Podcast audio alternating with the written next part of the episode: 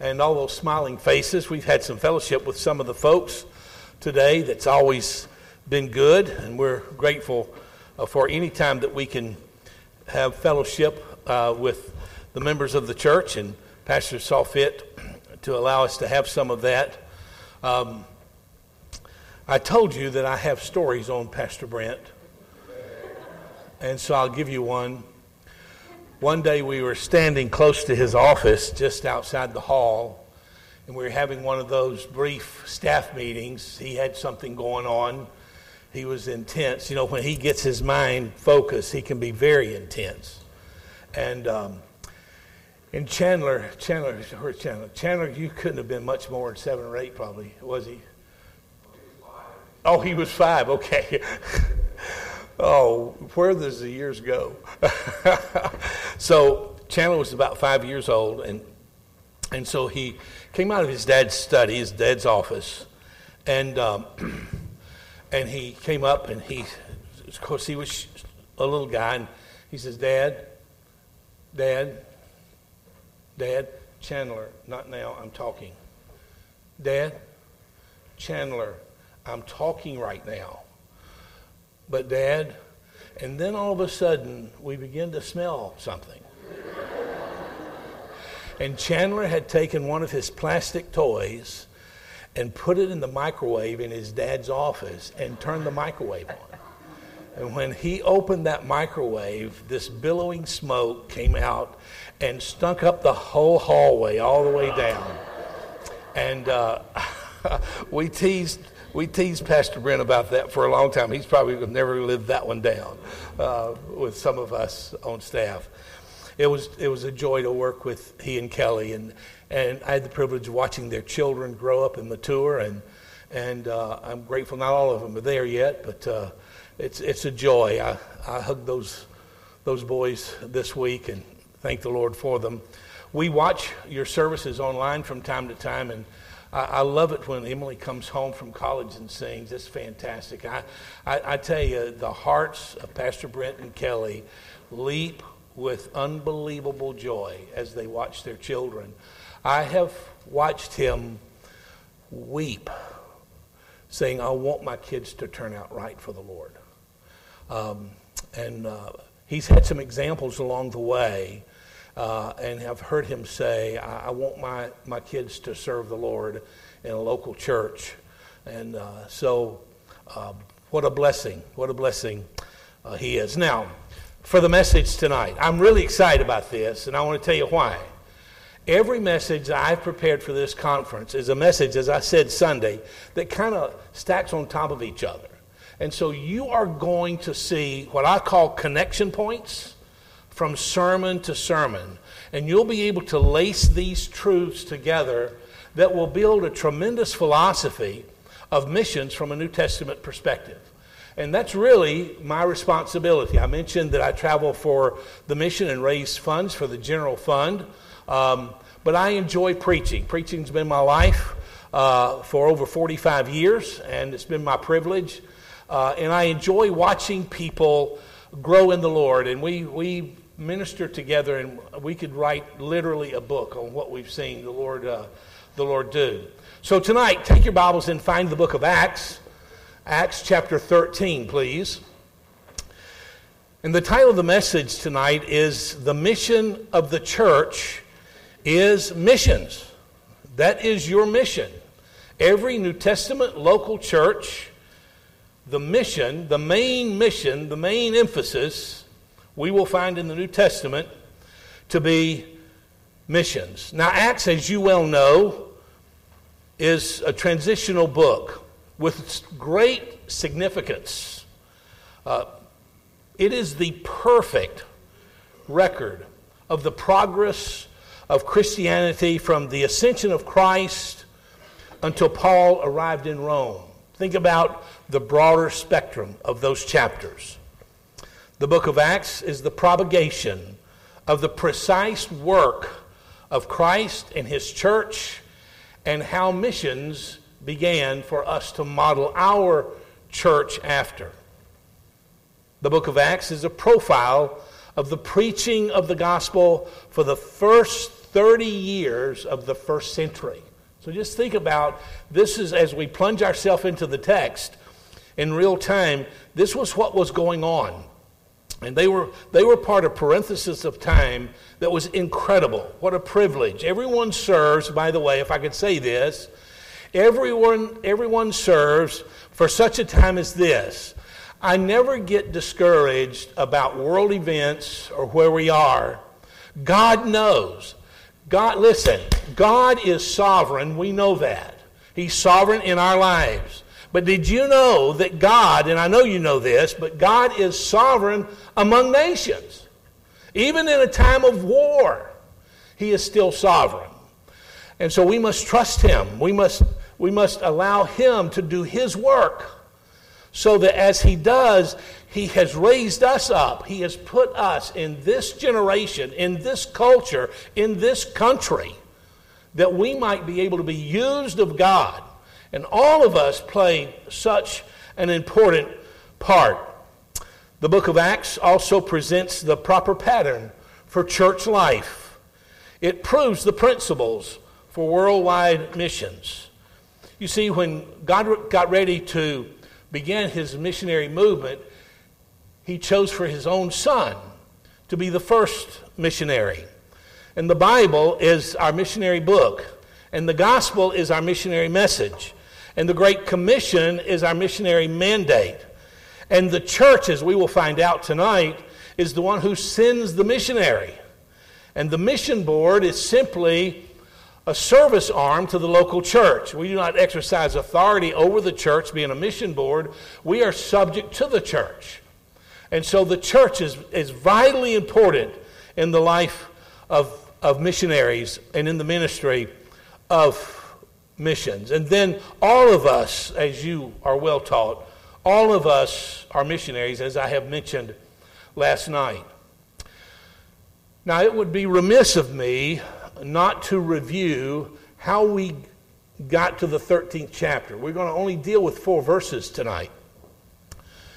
But I want to get us there so that we can get our minds around this and, and get in our mental mill what's been going on. Every chapter has given us uh, a, a progress toward this, toward chapter 13. For instance, we begin in chapter 1, as you well know, the power of the, of the promise of power that would come upon us, and we would be witnesses both in Jerusalem and in Judea and in Samaria and into the uttermost parts of the world. In chapter 2, literally thousands of people got saved when the church was empowered on Pentecost.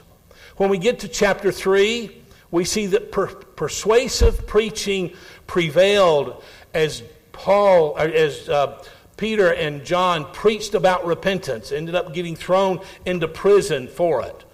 And then there was the pursuit by the religious left, or, or the, the, religious right, or left, excuse, that's correct, to, to stop try to thwart and hinder the gospel.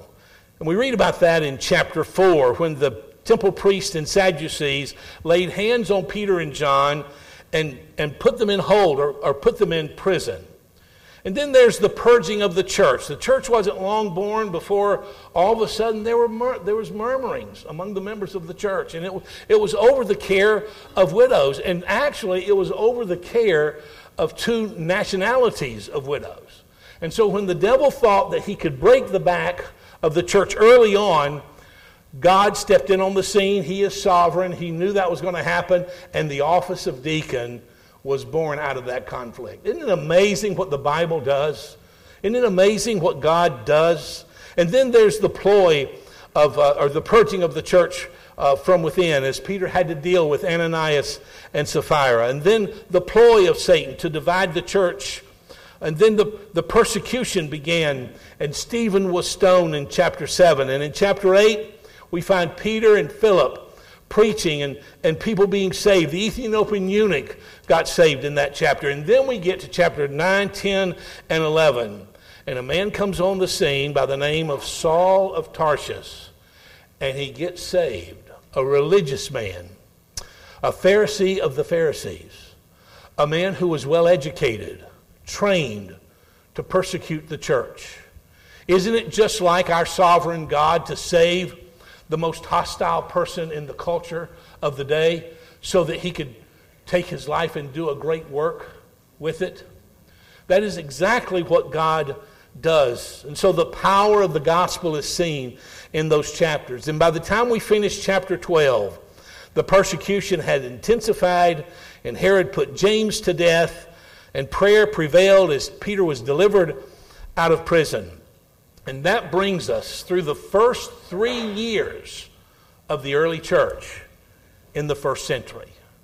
So those three years are behind us now, and now geographically, we are in Antioch. Now, there's two Antiochs in the Bible. One is in Asia Minor. That's not where we're at. We're in Antioch, this north of Jerusalem, some 300 miles.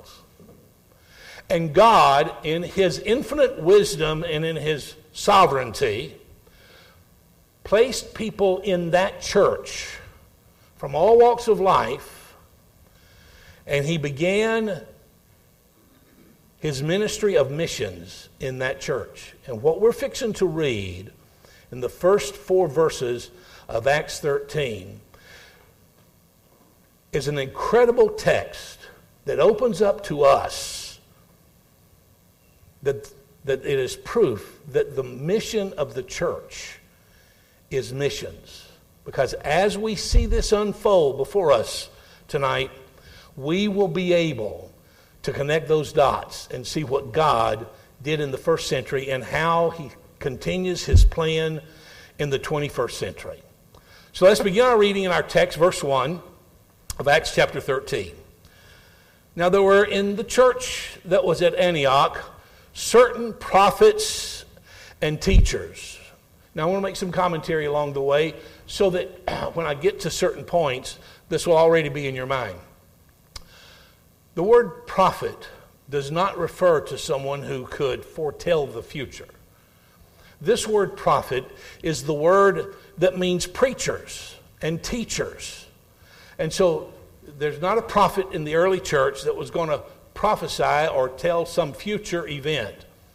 So fortune telling is out when it comes to the local church. Now, there is forthtelling the truth when Paul taught about the second coming, that was a forthcoming truth that was, that was true. So it's not, there's a difference between fortune telling and forthtelling an event that the Bible speaks of. And so these prophets were simply men in the church who were preachers and teachers. Now, watch carefully as five are given to us. Five men are mentioned to us there were more, no doubt. We always don't have all the story, have what the Holy Spirit wants us to have. But no doubt there were many others. And over the years of this church, especially in the first century, there were probably many more that would follow. And this is the pattern in which we follow today. So these men are very important who they are, where they're from, how God worked in their life, and now God has them from all, all across the known world at that time, he has these five men in Antioch. Now let's name them from Scripture. As Barnabas, he was from Cyprus, an island, he was a very wealthy man. And Simeon, that was called Niger. And Lucius of Cyrene, that was the north shore of Africa, that'd be modern day Libya.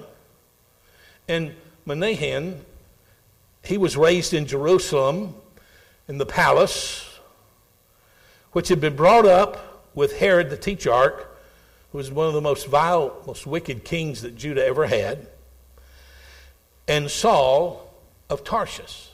Now, here are the five men that are mentioned.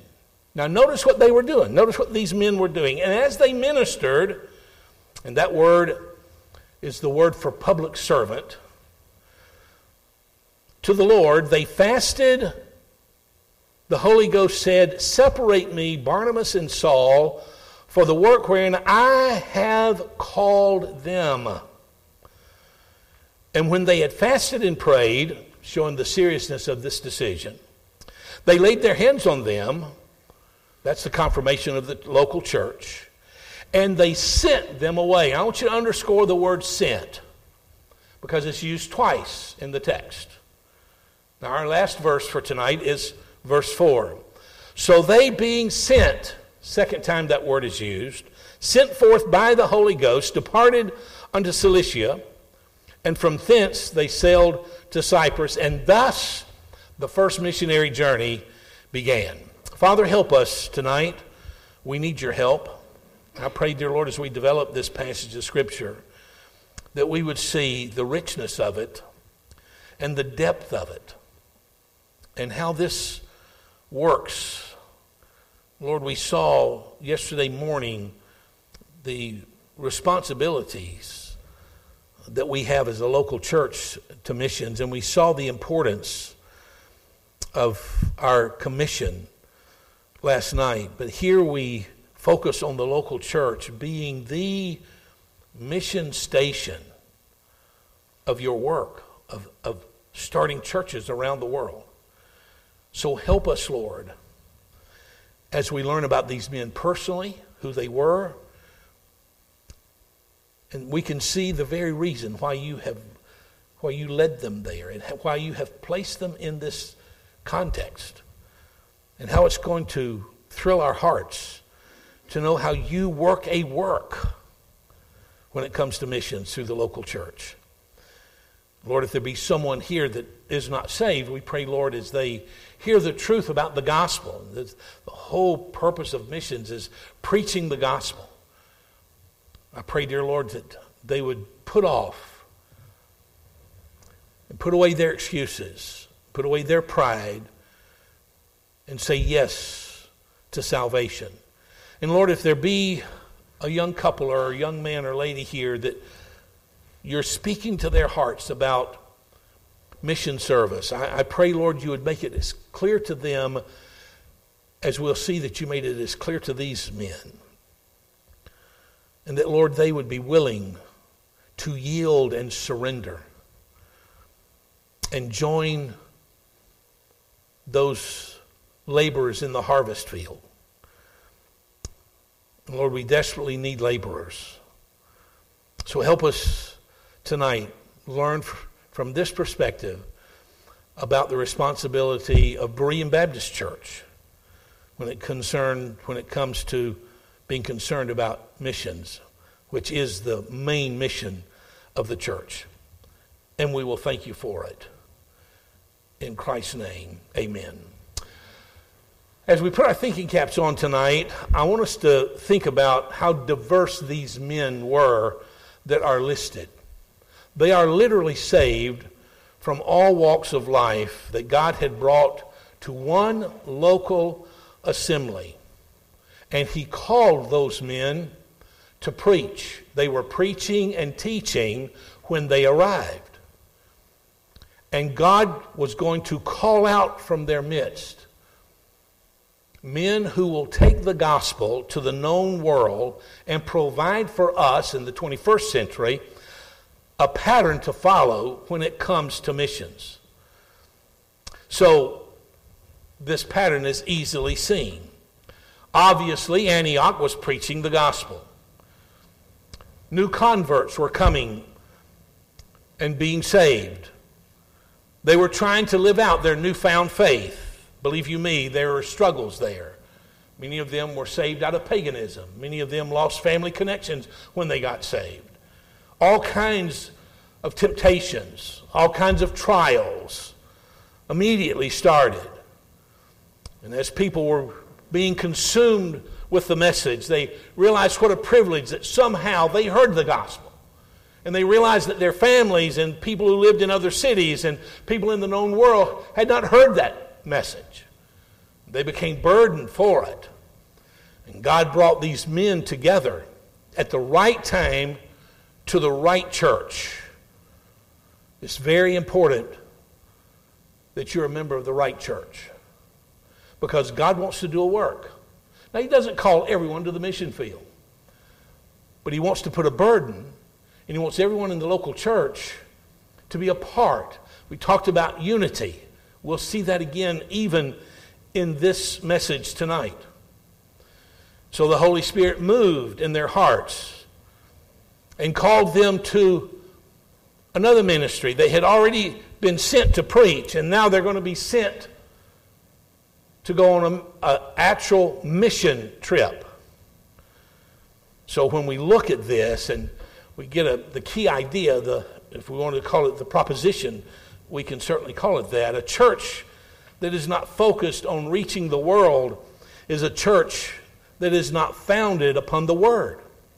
We are seeing this pattern. So, if we're going to be a true New Testament church, then missions has to be in the forefront. And every New Testament church is nothing more, now watch this, is nothing more than a birthing station for missionaries.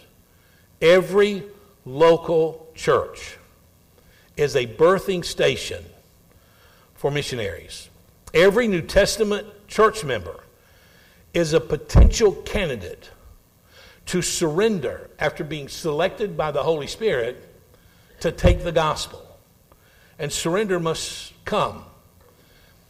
Now, not, God does not call everyone to preach. God does not call everyone to, to go across the ocean and be a missionary, or God does not call us to even have church planters, even in our own country. But God uses everyone in the local church, as we have learned already. I know with my life, at 24, I was saved. I was involved in a motorcycle accident on my way home from work. And I'd been raised in a Baptist church that preached the gospel. But I was not saved. Dolly and I were married. We had a baby in the crib. I got saved first. Dolly got saved second. And I realized that I had responsibilities. I had, I had, no idea what raising a child was like. And I knew I needed some kind of help. And I'd heard the gospel. I realized if I'd have died in that motorcycle accident, that I would have went to hell. And I went home and I got on my knees in our bedroom and I cried out to God for him to save me. And he did. And nine months later, God gave me the shock of my life. I was reading in Romans, and I read these, I read these words How shall they hear without a preacher? And how shall they preach except they be sent? And God put his finger right in my heart.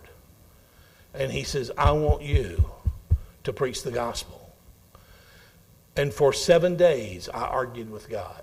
Now, I want to tell you something, folks. I did not win. We don't win our arguments. But God put a series of events. I won't go involved in, to give you the events that, that God used, but after seven days, I yielded. And I said, God, I have no idea. I need education. I, I, I have no idea. I had a pastor that loved me, and uh, he took me under his wing. Uh, and uh, I began to, I, I, was never a Sunday school teacher. I was, I, was, I was never anything in the church except I got saved. Nine months later, God called me to preach. By the time I went to school, my pastor did confess, I'm so glad you're leaving. You're about to wear me out. Last year, I preached my pastor's funeral. And uh, he was a great man of God, and I, I loved him dearly. But God moves in the hearts. And, and it's God's word that literally leaps off the page and confirms that call in a man's life. And the devil comes along and he does everything he possibly can to thwart that or hinder that. I think one of the greatest problems that we have in this nation concerning missions is that the American dream overpowers serving God. And it becomes about money, it becomes about position. And God has no opportunity in that heart because the focus is not right. May God deliver us from the American dream. At the end of your life, the American dream and what we do and the money we make all that will not matter. But what we do for Him will. And it will last for eternity. So the devil seeks to do all he can to thwart the work of missions and missionaries. I guess we could say the key thought would be this. In essence, the church has many responsibilities than you do. There's a lot going on here in this church. But it only has one mission. And what is that mission? It is to evangelize, and here's the words of Christ from Revelation 14 6. Every nation and kindred and tongue and people. That is the commission. And why should we be focused so on this? Why is this so predominant in the New Testament, predominant in pastors' preaching, predominant in programs? You literally spend thousands and thousands and thousands of dollars every year on missions. Probably one of your biggest line items in your budget. It's because we understand we're commissioned by our Savior to do so. Go ye into all the world and preach the gospel to every creature. Mark 16, 15. Secondly, it's because we are commanded to pray to that end. Jesus said, Pray ye therefore the Lord of the harvest that he would send forth laborers into the harvest. And another reason that we go, and this is the one that, that really burdens my heart, is that men are condemned already. You know the verse well. We never quote John 3:16 without adding verse 18. He that believeth on him is not condemned, but he that believeth not is condemned already, because he hath not believed on the name of the only begotten Son of God. Men are dying and going to hell. And that's why Brother Arnold is in Germany, your missionary, that you're, that you're supporting. And that's why the Stoles are, are on their way to a very dangerous country, Nepal. It's because we understand that men are condemned already. And they need desperately to hear the gospel. So when God launched worldwide missions, the movement that we call worldwide missions, he did so through the members in the assembly at Antioch. That is so important. Its members readily and eagerly gave themselves, gave their children, their grandchildren. They saw the great need and they wanted others to have the gospel. Would you consider with me in this text four obvious truths about the church at Antioch and how they serve as an example for us today? The first thing I want you to see is that Antioch was God's incubator for missions. This is where it all starts. Those five men, they were diverse in composition. The membership was that way. Let me prove this to you. Let's just walk through these five men, let me just tell you a few facts about them. You could spend an entire series on these men. But Barnabas, was from Cyprus, our text says in verse 1. And he was a very wealthy Levite. And somehow he got to Jerusalem. And when he got to Jerusalem, he found there the church, the early church there in Jerusalem. And what did he do? He heard the gospel. And Barnabas got saved. God knew what he was doing. He brought him from an island all the way through the Mediterranean, across the Mediterranean Sea to the east, and he ended up in Jerusalem. His name means son of exhortation. He was so engulfed in the church that when he saw the poor saints in Jerusalem, that he sold, the Bible calls it a field or a parcel of ground on the island of Cyprus, and he came and laid it at the apostles' feet and said, This is an offering. It set off an example for others to give to the great need. Barnabas was a tender hearted man, he was for the underdog. Barnabas was able to be patient with people. He exhorted the suffering saints in Jerusalem in Acts chapter 11, he said to them, Cleave unto the Lord. Hold on to the Lord. Cleave to Him. He was such an encouragement. In Acts chapter 11, it describes him as a man full of the Holy Ghost and faith. God was working in a man's heart, a man that he could mold, a man that he could manage, that the Holy Spirit could lead. He was influential in one of his relatives' lives by the name of John Mark. Perhaps was there to visit family in Jerusalem when he heard the gospel. And now in our text, somehow God got him from Jerusalem up to Antioch. That's 300 miles north. And he's in this church, and God had called him. He was preaching and teaching, he was part of the church, and God was using him. And then there was Simeon,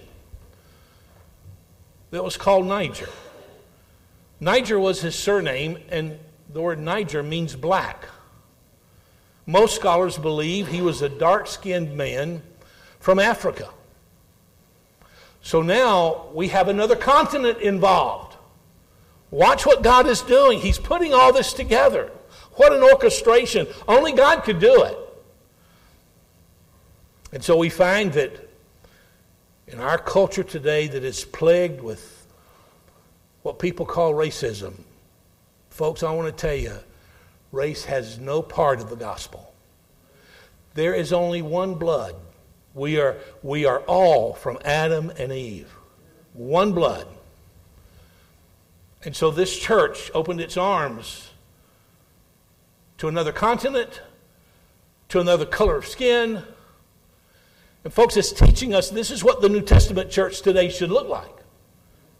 Be ready as you grow. People will come. And if you're going to watch this, if you're going to be winning souls in the first century, get ready for the culture shock of your life. We had a lady at our church play her instrument on our platform, and someone came to me after she played, lovely lady, and said, Pastor, did you notice the tattoo on her ankle? I said, Yes. It's very obvious. You know, by the time she got up on our platform, four steps high, you're about eye level with it. And he says, What do you think of that? Now, I shocked this man. I shocked him. I said, I think it's great. And I paused. And then I said, that God would save this lady, and she has a gift that she's using in her local church. Your local church should look like those who live around you and who God will call to you. Lafayette is a it's an international city in some ways. Did you realize that? Big university, lots of jobs. People are coming in, legal or unlegal, or not legal. So here we find a continent and another color involved. But it doesn't stop there. Look at Lucius in verse 1 of Cyrene. Now, Cyrene was an ancient city in Libya, and it was an up to do city. People would go there for their education. Most scholars believe that either Lucius was a physician or a lawyer. He was well thought of. And so now we have someone who is well educated from another race. And just as race had no place in the New Testament, neither does nationalities. And then there was Manaen. He was brought up there in Jerusalem. And he was in the palace. And he was watching the wicked, vicious activity one of the greatest tyrants that ever ruled Judah. Herod. And Manaen watched Herod one day lust after Herodias, and he took her from her husband for his sexual pleasures. And Manaen knew it. He watched Herod order the beheading of John the Baptist on the charger and probably witnessed John's head on the platter. He was probably there when Stephen was stoned. And then one day, he watched Herod as he proclaimed the glory of God for himself. And he watched Herod die a slow and painful death as he was eaten by worms. So we find that race and nationality have no bearing on whom God calls to the harvest, and neither do those who came up watching or living or being a part of a life of sin. You see, when the gospel comes into a person's life and saves them, God forgives them. The blood of Jesus Christ cleanses them from all their sins. And God looks at them through the righteousness of Jesus Christ and He says, I can use her, I can use him. And God moves in the life of people, regardless of their background. The gospel. And then there was Saul. Brilliant minded young man. At the age of 10, I read historically, at the age of 10, his parents and the religious leaders in Tarshish saw that he had something that no other child at the age of 10 had. And his parents, at the urging of the religious leaders in their city, sent him at 10 years old to be educated at the feet of Gamaliel. Think about that. So early on, Paul, a Pharisee of the Pharisee, of the tribe of Benjamin, and God puts his finger on him. And we find that race and nationalities and wickedness has no bearing upon God, whom God calls, and neither does those who are saved out of a religious background. So God was orchestrating all of these things at Antioch. He brought these people together. We can say that Barnabas was a wealthy Levite, Simeon was a wicked pagan of a different color, Lucius was a well informed doctor or lawyer from Libya, Manaen was wrongfully trained in Herod's palace, and Saul was well educated in Asia Minor and Jerusalem. And now God has all of those men in the church of Antioch. And my whole proposal to you about this point is Antioch was diverse in its composition. But will you see, secondly, with me, that the congregation at Antioch was unified in character Remember, we talked about unified yesterday. All five of these members had five things in common. Let me give them to you quickly. Number one, they were saved by the power of the same gospel. Number two, they were led by the same Spirit. Number three, they said no to their own personal pursuits and dreams. Number four, they were surrendered to the will of God. And number five, they were steadfast and became martyrs for what they believed. So, in every local assembly, God is looking for people that He can entrust with the gospel, call into His service. And He does throw, through, does so through different types of people from different backgrounds and different languages and different races and different cultures and different countries when it all boils down to you and to me. You remember uh, the old poster of Uncle Sam, and he's dressed up in his red, white, and blue, and his finger is pointing, and he says, I need you. And I don't care where you would move, that finger would just follow you everywhere you went. And you know, that's exactly what God is doing. God is saying, I need you. I need you at home in your local church to be involved in missions. I need you on the mission field if I so choose to call you. I need you. Antioch was God's incubator for missionaries. And today, the birthing ward for missionaries is the local church. It has to be in our minds that way. Secondly, let me show you something else in verse 2. Antioch was infiltrated with faithful servants as they ministered unto the Lord. Now, the believers in Antioch did their part, and we'll see in the B part of this verse that the Holy Spirit did his part. And I want you to notice the word ministered, underscore it in your Bible. It is the word that means temple servant. We get our word liturgy from the Greek word, it's really a Latin word. And it indicates the work of a public servant. In many ways, it was a political term that Paul pulled into the New Testament to teach these people about how they were ministers. And so the believers of Antioch did their part. You see, today's missionaries was yesterday's servants in the church.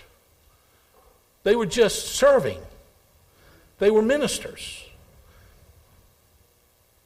Doing what God had called them to do, serving in their church. And then the Holy Spirit did his part. The Holy Ghost said, Separate me, Barnabas and Saul, for the work wherein I've called them. So we see that Antioch was infiltrated with faithful servants. You belong to Berean Baptist Church. Be a faithful servant.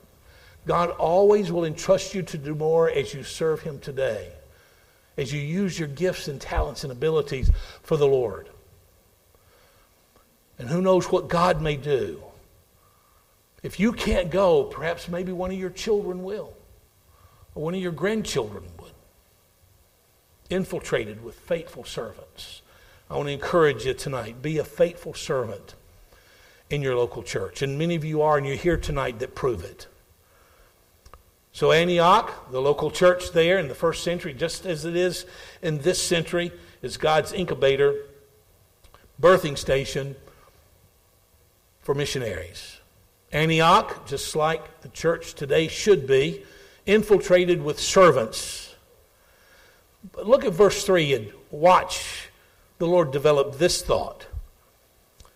I call it Antioch was an interceding body of believers. They were praying, they were fasting, they were laying on the hands. Praying and fasting and laying on of hands was always under the authority of the local assembly not the mission board, not a pastor's fellowship, not an association of churches. It's the local church. And it was done corporately under the auspices of the church. It was a commissioning of the local church which put, which put their approval upon the call of the missionary to the work in which the Holy Spirit had called them. And it was a commissioning of the local church which put their approval in the heart of that missionary. And he left knowing that his local church loved him and was praying for him, supporting him in every way, encouraging him. Their specific calling came to them while they were faithfully serving in a, among an interceding group of people. Now, I want you to notice, I, I ask you to underscore the word sent. The word sent in verse 3 and verse 4 are the same in our English, but they are two different Greek words. Now, I want, I want you to see this so you'll understand about the call of God and how He sends missionaries out from the local church. The first word sent in verse 3 is the word in which we translate the word apostle a sent one. Now, we do not have apostles today. We know that. And the reason for it. But we do have sent ones. And so there's no apostolic authority being exercised today. We have the completed Word of God. So we do not need that apostolic authority, but we do need sent ones. And that's why I believe the changing of the Word in this text is so important. And I think it really will point out that to our, to our hearts. This word simply means to be fully free or liberated from all other responsibilities in the local church, and that there will be a release or a loosening of the hands of the local church to the missionary. So he would become a sent one. In this instance, these servants were sent out as ambassadors for Christ. That's your theme, verse 2 Corinthians 5:20. And they were released by the church to go and win souls and baptize converts and disciple those converts, just as we mentioned last night in the message, and train others whom God would call to do the same, and the circle starts all over again. This word sent is important. It was part of their calling. It led to the laying on of hands to fulfill their calling. We should do the same today in our local churches. Now, the second word sent in verse 4, I want you to see it there, and let me share with you the difference. So, they being sent forth, a completely different word, by the Holy Ghost. And this word sent means to dispatch. And here's what I found quite unusual and good about this word it means to dispatch or to thrust into a temporary work. It means to go on an errand. It means that this would be temporary opportunities. And when you look at it and you see it in the language, in the structure of the language that way, now you begin to understand that it was Paul that went on his first missionary journey, went to several cities, took him around nine months to finish that first journey. They were all temporary places. He didn't stay there. He went on a second missionary journey. God sent him. He got to Troas in his second missionary journey, and God sent him over into Europe by the Macedonia call we mentioned last yesterday. And so this sending is geographical. The sending is what God is doing. The Stoles are geographically moving their family to Nepal to, to build a church. Brother Arnold in Germany spoke to us, gave us specific prayer requests. What is he doing there? He's there because God has called him. Church planters are not to go there and plant a church and stay for 20 years and pastor a church. Our mission board does not, does not allow that to happen. You get the church started, you turn it over to a national, and you move on. And you go to another. You follow the pattern. So it's interesting as we see these words sent and how crucial they are. You see, God has places that needs the gospel to be preached all across the world. And people need to surrender. And God may move you geographically, He may move you more than once. But as you allow the Spirit of God to lead you, you'll be amazed at what God can do with a surrendered life as David Livingstone so aptly said. I thought about this in closing. I want to say this Christ alone can save the world, but Christ cannot save the world alone. He needs us. Right here in our own Jerusalem and then beyond. He needs us. We are ambassadors for Christ. And we must keep in mind that the church is the birthing ward and incubator for missionaries, that the Holy Spirit is the initiator, that members are the intercessors, and the missionary is the one who will invest his life. So people have to be open to the call. Not everyone will be called. And then people have to be prayerful. Everybody can pray. And then some will be able to open their purses and every mission program Everyone can give. Some choose to give out of their abundance. I have watched wealthy people give large sums of money to missions over the years. They gave out of their abundance, and they gave out of their abundance many times. And that's one way in which you can give. Many will give sacrificially. They will have to determine what's important for their family, for them, because they want to have a part in worldwide missions. And then many and all of us should give by faith. That God would, by faith, allow us to give. So when we come to this matter of New Testament missions, we see how important the church is. And we see what God does in churches in bringing people together. It'd be wonderful if God would bring a young couple here or a young man that's already here, and all of a sudden, through pastors preaching and God working in their life, they want to yield to missions. I preached uh, not long ago at Ambassador Baptist College, and one of the students emailed me and has been ever since saying, I believe the Lord is calling me to missions, and I believe that I don't know why, but I cannot get Ukraine off my mind. And I get an email from this student from time to time. And I'm grateful for it. And she is determined that if God wants her in Ukraine, somehow God's going to put her in Ukraine. That's incredible. May God give us a loadful of young people who would be willing to say, Lord, here am I.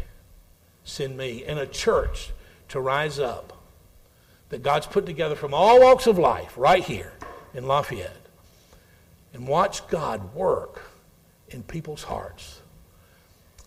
And wouldn't it be great, one missions conference a few years from now, that one of your own will come back and report what God is doing? How wonderful that would be.